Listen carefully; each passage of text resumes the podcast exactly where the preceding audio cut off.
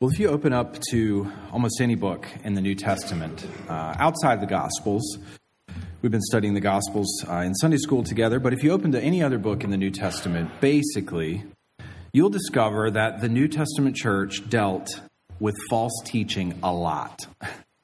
False teaching sort of pervades the pages of the New Testament in the sense that almost everything is a response to false teaching. And you find in the letters of Paul in particular, as Paul writes, he's like a master gardener who's constantly instructing his pupils on how to get rid of harmful insects. It's a lot of what he spends his time doing. And he's continually writing to churches to avoid false teaching, and he also instructs them specifically in how the teaching is wrong and how the good news of the gospel is true. There are entire books of the New Testament that are written to deal specifically with a particular brand of false teaching or even just with how to respond to false teachers in general. Books like 2 Peter and Jude basically address false teaching.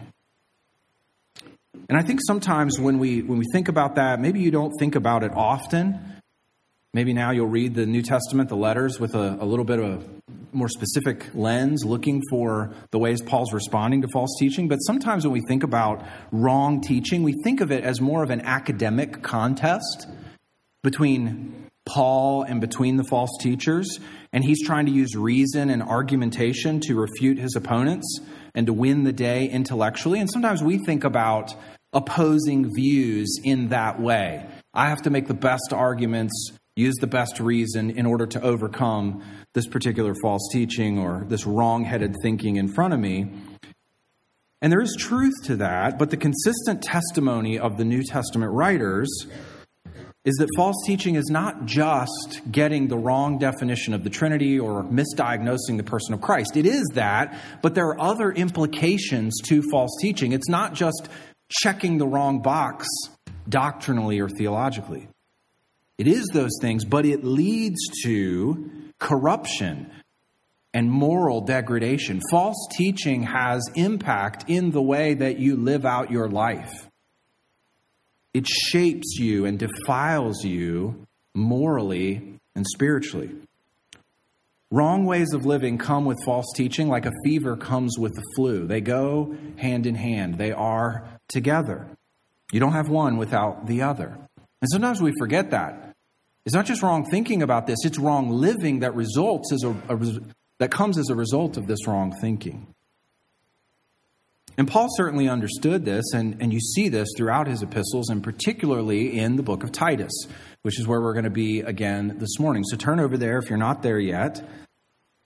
But Paul understood this, and if you look at chapter 1 and verse 5, he tells Titus, look, the primary thing you need to do is you need to appoint elders and bring structure to these churches. Look at verse 5. This is why I left you in Crete, so that you might put what remained into order and appoint elders in every town as I directed you. Now, that's significant for a number of reasons, and one of the main reasons that he tells Titus to appoint elders is found in verse 9. This last qualification of being an elder.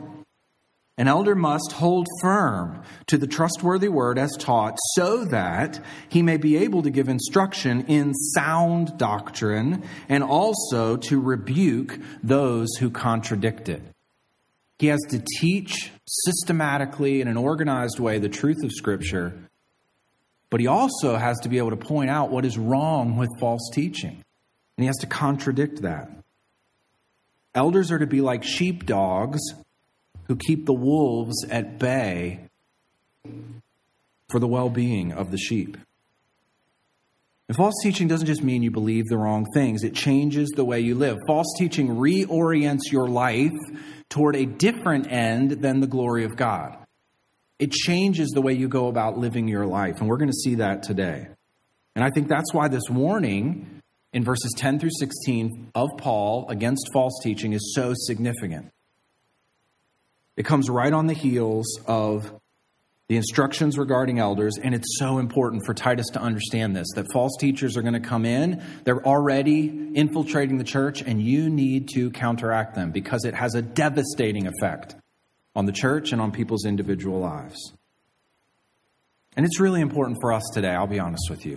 This is significant. It's not just a passage dealing with a few churches in Crete in the first century. False teaching plays a significant role in our church, in the broader church in America today. It does that because we have information coming over us all the time. Like a river that's flooded its banks, we have information washing over us every single moment of every single day, it seems like.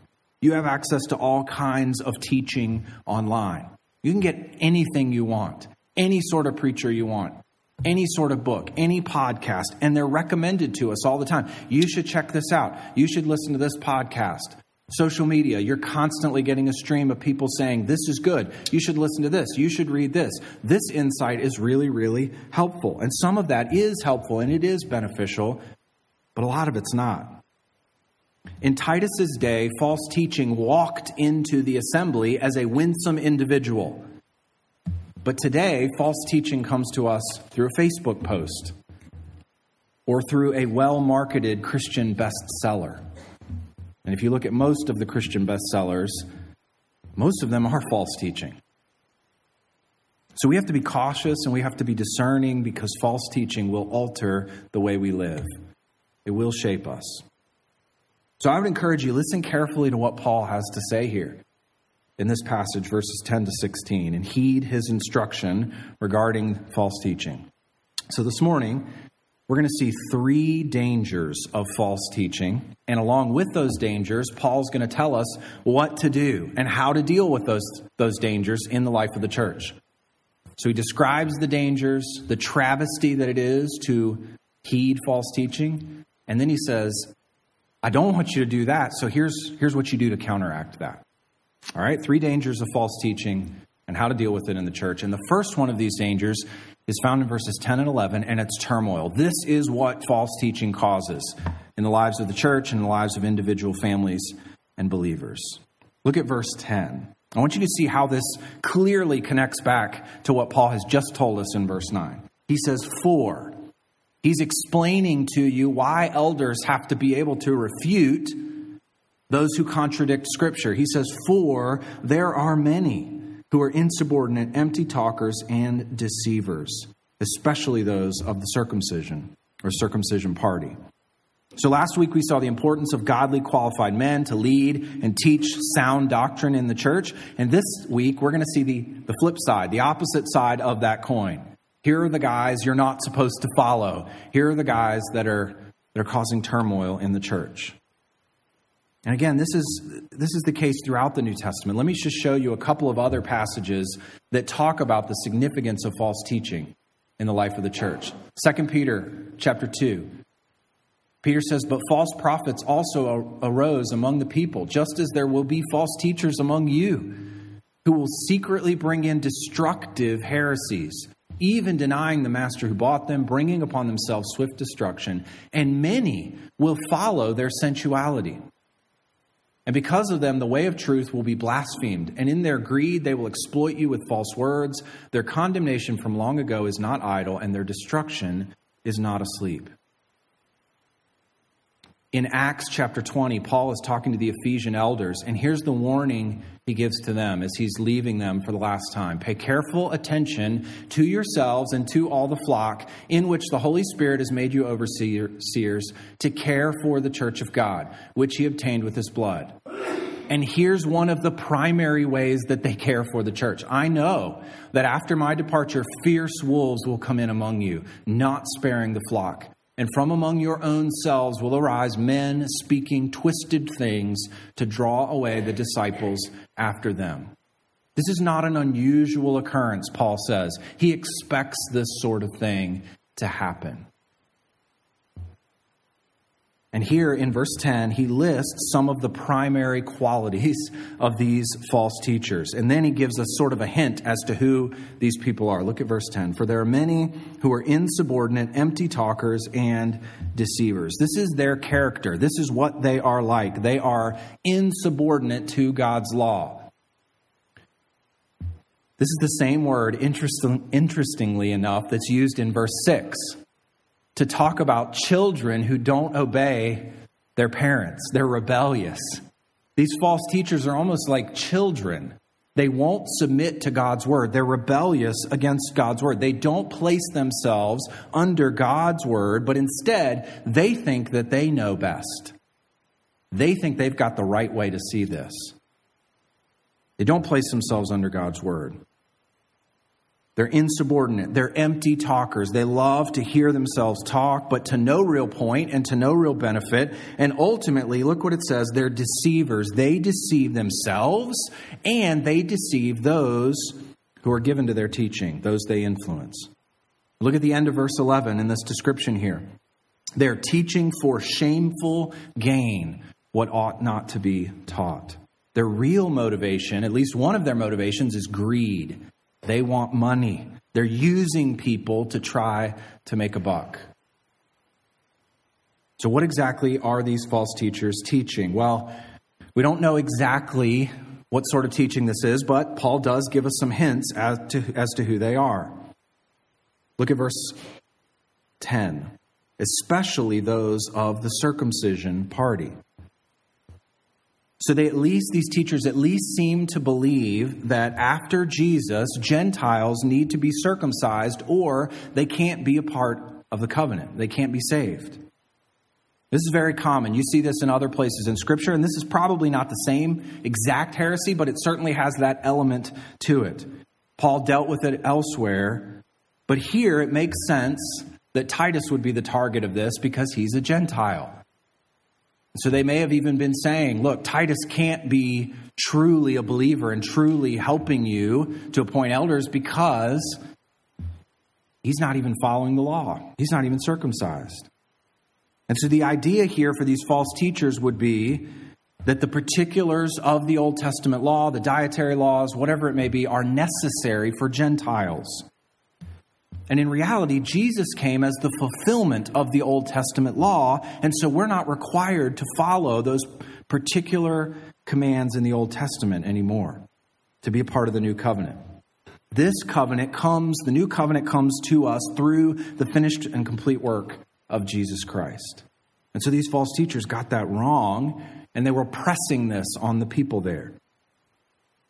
And so Paul says, look, there is a particular way to deal with these false teachers. Look at verse 11. They must be silenced. Keep, keep the context of this in mind. These are strong words. You have to silence them. The context is you have all these infant churches, these new churches, they don't even have structure and elders yet. It's like you have this small group of believers who are gathering together in these different cities and these hucksters come in selling their wares and trying to convince these people of their false teaching. And they're causing turmoil. And Paul tells Titus, You cannot let this happen. You cannot allow this to stand. And so you have to shut them up, you have to silence them. And the idea in the word here is kind of to bridle them or to muzzle them. And of course, he doesn't mean to physically place a muzzle or a bridle on their face. But what he's saying is, you have to be able to silence them by teaching very clearly the Word of God and showing that what they're saying is wrong. That's the nature of your responsibility, as we'll see later. As we'll see later. So you have to silence them. And if they're not silenced, it brings turmoil and devastation to the church. Look back at verse 11. They must be silenced since they are upsetting, turning upside down whole families by teaching for shameful gain what they ought not to teach. False teaching, bad doctrine causes turmoil. Families are being turned upside down. They're being turned against one another through bad teaching. Things got confusing for people through this false teaching coming in. Things got turned into turmoil. Now remember, elders are supposed to teach what accords with sound doctrine. And think about that. We described it a little bit. What does it mean, sound doctrine? it means healthy, whole doctrine, doctrine that leads to a, a good life for you, biblical instruction that leads to wholeness and spiritual health. It brings security and peace. You have a firm foundation with which to rest your life upon. You know where you're going when you die. You know how to approach life in this world because it's based on a firm foundation and on reality the reality of the scriptures, brings integrity and honesty. But false teaching here throws all of that into chaos. It's like being caught in a windstorm on a sailboat. You can't get your footing very well. Things are in turmoil. It's unsettling. And false teaching casts doubt on God's word and on the finished work of Christ. And that's what was happening here. So, false teaching causes turmoil. It is disruptive in people's lives in ways that are not good and not healthy. But not only does it cause turmoil, it also causes corruption. It's not just that people are confused, it's that people are actually being corrupted through this false teaching. And this is in verses 12 through 15. Now, it's at this point, this is, you're going to have to track with me a little bit here. Paul makes a bit of a shift here in verse 12. It's almost like it's, it's difficult to understand what he's doing when he gets to verse 12 because he's been talking about these false teachers, and now he starts talking about this Cretan prophet who gives this saying about people in Crete. And so I think what he's doing here is he's shifting from describing the false teachers to dealing directly with those people in the church who are being carried away to follow them. And he starts out by giving this statement describing the culture in Crete. Okay? So this is a description of what the people are like. It's a the stereotype of the people there. And this helps to show us why these corrupt false teachers found a hearing in Crete. Look at verse 12.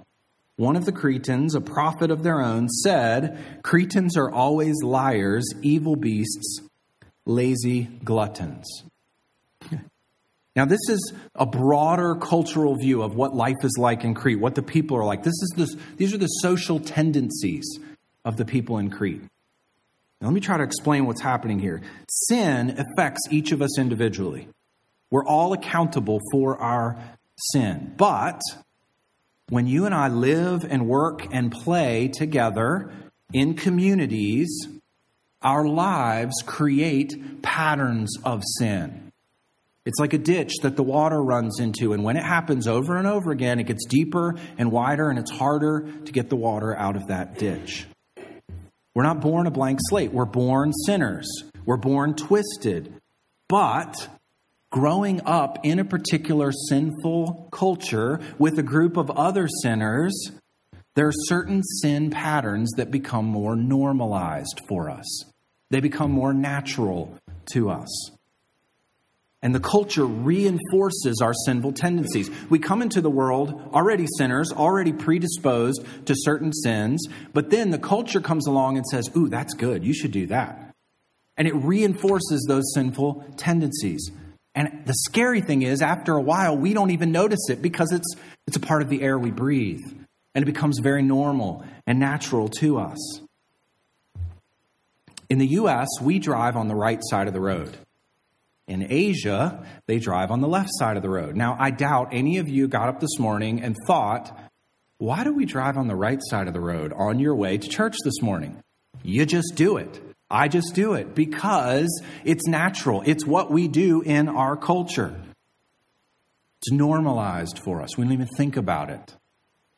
I was recently talking, I had coffee with a missionary who has been in Africa. He was in Africa for 11 years. Uh, he was in China. Now he's hoping to go to the Middle East, uh, make trips over there to train some pastors. And we were talking about cultural differences between some of these places in the United States. And he said, on a spectrum ranging from individualistically focused, it's all about the individual, to community focused, family oriented, community focused. On that spectrum, the United States is on the far end of the individualistic spectrum. We're there. We are the end of that spectrum. Now, most of us don't even think about that in our daily lives, but that growing up in that environment shapes us and it changes us and it alters or it reinforces the way we see the world. Individualism is the cultural air that we breathe. And so, with all of that as background, what Paul says here is that these Cretans had certain cultural tendencies. And these cultural tendencies allowed false teaching to take root in their hearts and bring corruption. Look how he describes them. Cretans are always liars. Lying was common, almost revered in this culture. They're evil beasts. People were driven by instinct and base desires, and they're lazy gluttons. They sought pleasure and comfort to the, to the point of avoiding work and indulging in too much food. And all of these things seem very natural to them. And when you put those characteristics together, you get a person, you get a culture that has no self control and is not disciplined of mind to engage in the hard work of Christian growth. And so it makes sense that the false teaching would take root here and would be influencing people here. That describes the false teachers, but it also describes the people that are listening to it. So, how should the church handle that? Look at verse 13. This testimony is true. Paul says, Yeah, this guy got it right when he was describing the culture here. This testimony is true. Therefore, rebuke them sharply. Those are strong words. Rebuke them sharply. And what he's saying here, he doesn't mean to go to people that are tempted to follow this because of their cultural tendencies and say, hey, stupid, stop believing those lies. It's not what he's calling them to, but what he is meaning to call them to is to sternly, directly, and patiently explain why this false teaching is wrong and the impact it is having on their lives. And the ultimate goal is that they would turn from the false teaching to sound doctrine. Look at the end of verse 13. Therefore, rebuke them sharply that they may be sound, healthy spiritually in the faith. The ultimate goal is they'll turn from wrong, corrupting teaching and turn to that which will make them healthy and whole and people of integrity and not lazy gluttons. Look at verse 14 not devoting themselves. They, they, we, he wants them to be sound in the faith, not devoting themselves to Jewish myths and the commands of people who turn away from the truth. Embracing sound doctrine means not getting caught up in these myths or these commands. Now, what are these? Basically, both of these are extra biblical things. The false teachers were highlighting some aspect of uh, maybe a genealogy and creating a myth or a story out of that. They're adding things to Scripture. They're commands that go beyond Scripture here from people who turn away from the truth, who are morally corrupt. And they're calling people to obey these things and to listen to these myths. They're spinning a story out from Scripture that's not the intention of the text. Now, oftentimes people outside the church will think of any sort of rebuke or renunciation of wrong thinking as judgmental. I mean, you see that all the time. Judge not that you be not judged, which is mostly a wrong use of that text. And there's, there is truth. As Christians, we have to be very careful in our tone, in our motivation, and how we go about rebuking people. But Paul tells Titus here listen, this is a key aspect of your ministry. You have to be clear, you have to be firm. And when used with the right goal in mind, rebuke is important for ministry to help people see the wrong and turn from it. It's a tool to be used for God's glory and for the good of other people. Now, these commands mentioned here in verse 14, the Jewish myths and the commands of people who turn away from the truth, these are probably similar to what was discussed in 1 Timothy. Let me read this to you. Now, the Spirit expressly says that in later times some will depart from the faith by devoting themselves to deceitful spirits and teaching of demons through the insincerity of liars whose consciences are seared. And here's what they do here's these extra commands that they're adding who forbid marriage and require abstinence from foods that God created to be received with thanksgiving by those who believe and know the truth. For everything, here's the, the right teaching Everything created by God is good, and nothing is to be rejected if it is received with thanksgiving, for it is made holy by the word of God and prayer.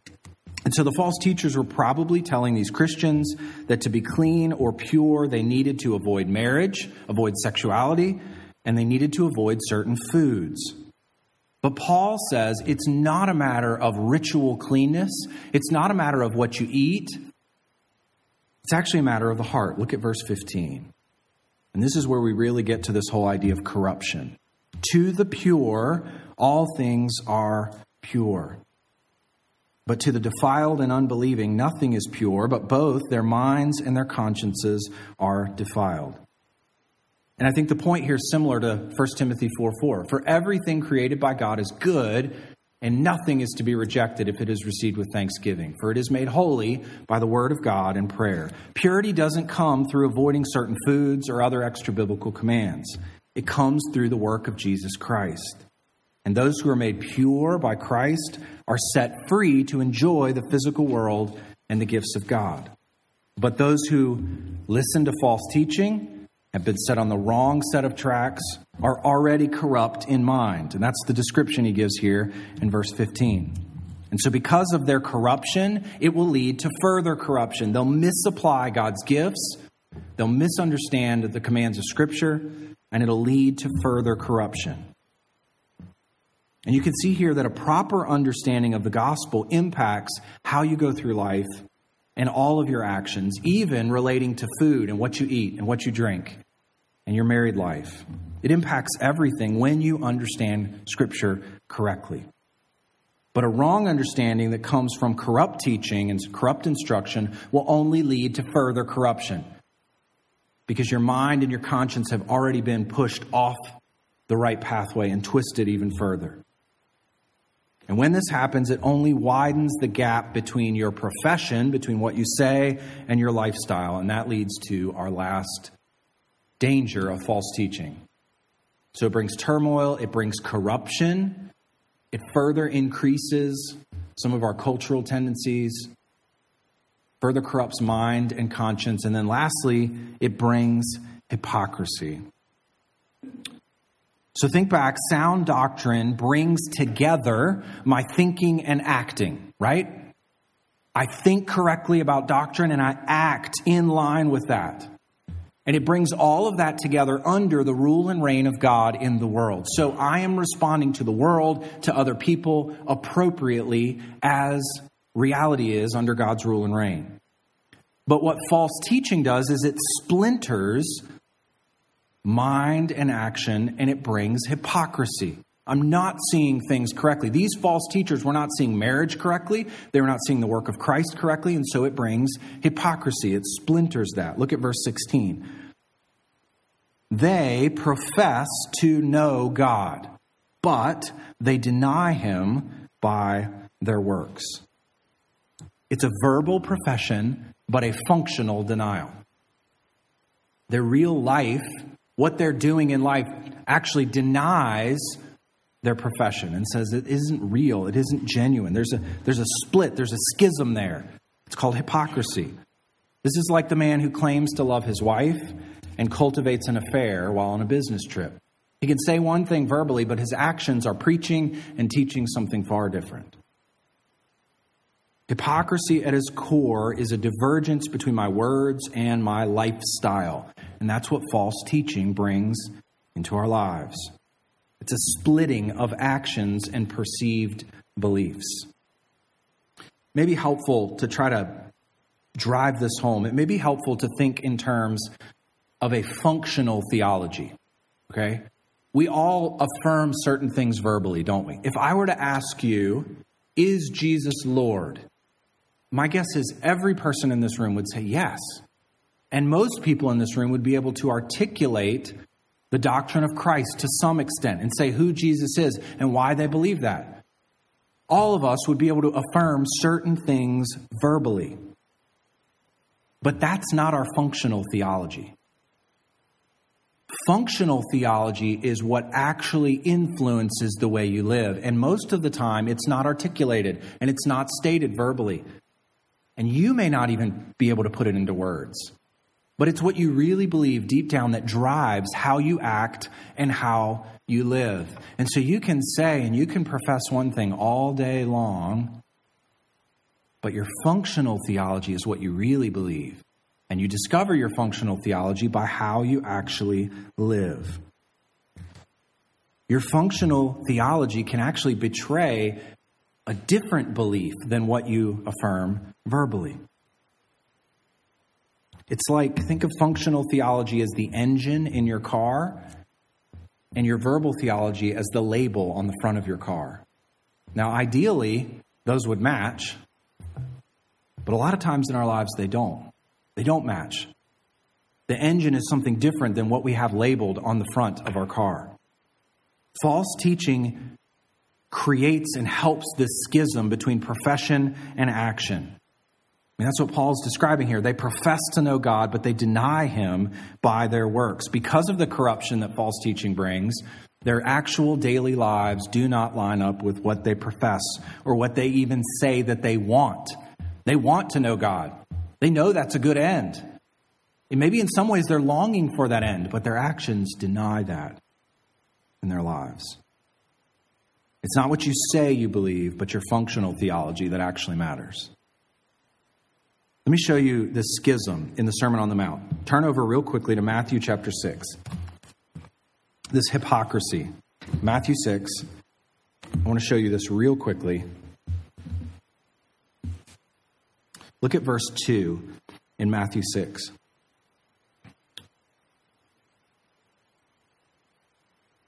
Jesus says, Thus, when you give to the needy, he's he assumes that we're going to give. He assumes that this action is good and that it needs to take place here. Thus, when you give to the needy, sound no trumpet before you, as the hypocrites do in the synagogues and in the streets. Now, why do the hypocrites do that? Why do they sound a trumpet before them?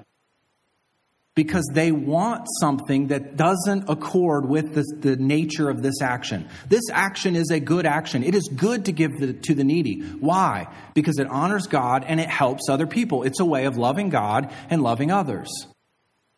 But the hypocrites don't really want what that action is intended to create. Instead, they want something different. And so they're misusing that action. There's a schism between what they are showing by the action and what they really want inside. There's a splitting there.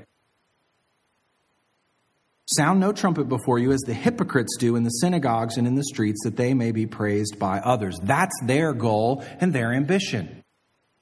They're doing this action with the wrong motivation and with a complete misunderstanding of the action itself. They're using and abusing something good for their own ends. Truly, I say to you, they have received their reward. But when you give to the needy, do not let your left hand know what your right hand is doing, so that your giving may be in secret, and your Father, who sees in secret, will reward you. The ultimate goal of this action, when it's done properly with the right motivation and the right heart, is to receive God's approval and to help other people. This is an example of hypocrisy. The motivation for performing the action doesn't match the goal of the action. So in Matthew, the problem is the motivation, but back in Titus, flip back over to Titus, they have the right motivation. They profess to know God, but the problem here is their actions. It's almost the opposite problem of in, in Matthew 6 in the Sermon on the Mount. They're saying the right things, they want the right things, at least they say they do, but their actions are wrong and they're off. They don't match the profession. And what is God's assessment of this sort of hypocrisy? Look at verse 16. They are detestable disobedient, unfit for any good work. So, what does the church do to counteract this sort of hypocrisy? Because whether we realize it or not, when we follow false teaching, when our doctrine gets off track, it produces this sort of hypocrisy in us. Our motivations get off, our actions get off, they become more and more corrupt.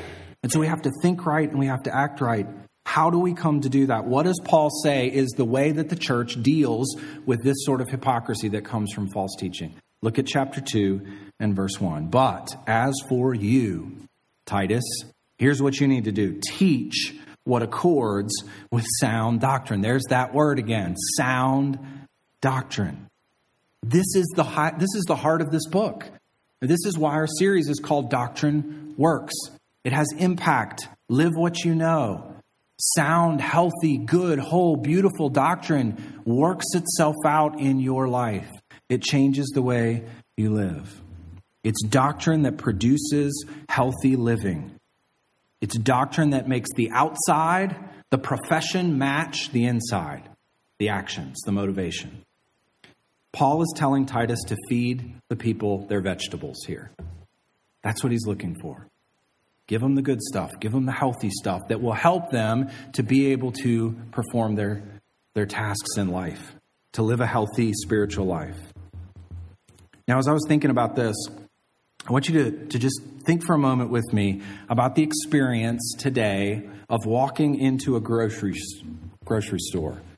We have all sorts of grocery stores right around us, and when you walk into a grocery store, it is almost unfathomable the plethora of food options that are in front of you in that grocery store. There's, there's never been a moment in human history like you and I have it right now, and we don't even think about it. You can go into Meijer right down the street and you can buy the most healthy foods available to you. You can buy raspberries and apples and cantaloupe and romaine lettuce and beets and kale if that's your thing. And the list goes on and on and on. You can walk through the produce section and you can pick up all sorts of healthy food there. It's unreal. But when you go into Meijer, there are also other options in the grocery store, are there not? I cannot go into Meijer without getting sucked into the potato chips aisle because I am an addict when it comes to potato chips. I eat them a lot. I often will have a bag in my desk and at home and in the car. No, I'm just kidding. Have you seen the ice cream options that are available at the grocery store? There's a whole aisle of ice cream options. And I mean, you've got chocolate chip, mint chocolate chip, cookie dough, Mackinac Island fudge, and you can put Sanders hot fudge on top of all of it, which is a good tactic. Certain types of food lead to healthy living, and other food doesn't. And we know that. And it works in the exact same way with the instruction and the teaching we take in. This phrase, sound doctrine, means healthy, whole doctrine. And it's the sort of instruction that accurately portrays the Bible and applies God's word and says, you have to live this out. You have to work this out. It's the sort of teaching that leads to action. Top level athletes have to eat right to be able to perform in their sport. They have to meticulously manage their diet because there's a connection between what you eat and the way you perform physically. Now, there's the exact same connection between what you eat doctrinally with teaching and the books you read and the instruction you have. And let me tell you, there is no time in human history like the present with the options available to you for good teaching and good instruction. You can go online and you can download sermon after sermon of high quality teaching. The Christian books that are available now that accurately teach the Bible are more than any of us could ever read in our lifetime. But there's also aisles and aisles and aisles of chips and ice cream that might seem like they taste good initially and they sound good maybe, but man, they are detrimental to our spiritual lives. And in the end, you will not be able to function properly and healthy and whole and live out your faith if you give yourself to that teaching and that instruction. In order to grow in Christ's likeness, you have to be taking in biblical teaching, and then you have to exercise it and you have to live it out in your daily life. And this passage has shown us that unhealthy teaching, false teaching, leads to corruption and disobedience.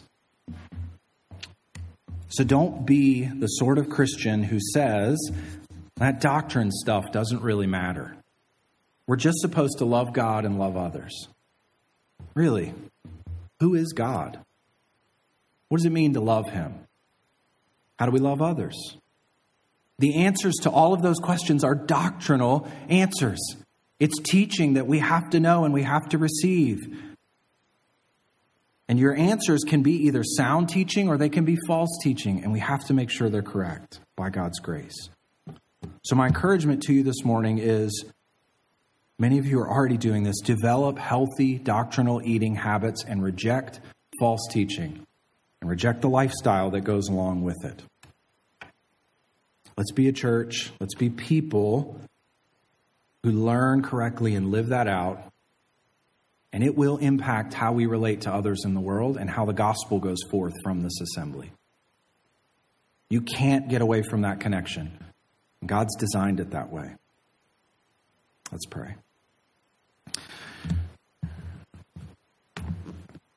Father, we want to be people who are submissive to your word. The challenges in front of us, Lord, from this passage, we don't want to be those who follow wrong teaching, false doctrine. We want to be those who are healthy believers, who are whole, who are able to exercise our faith and are able to put into practice what we know. And so I pray that you would give us discernment. Help us to long for your word. Help us to read your word and study your word. Help us to know your word and know you through the Bible so that we can live the way we're supposed to live, the way that is befitting to the gospel of Jesus Christ. Help us to reject false doctrine because ultimately it will damage us, will lead to corruption, hypocrisy, and turmoil. But we can't do any of this without you, Father. We need your Holy Spirit to teach and illuminate. We need you to guide us. And that's our prayer. That's our desire even today. We need you, Lord. And we ask this in the name of Jesus Christ. Amen.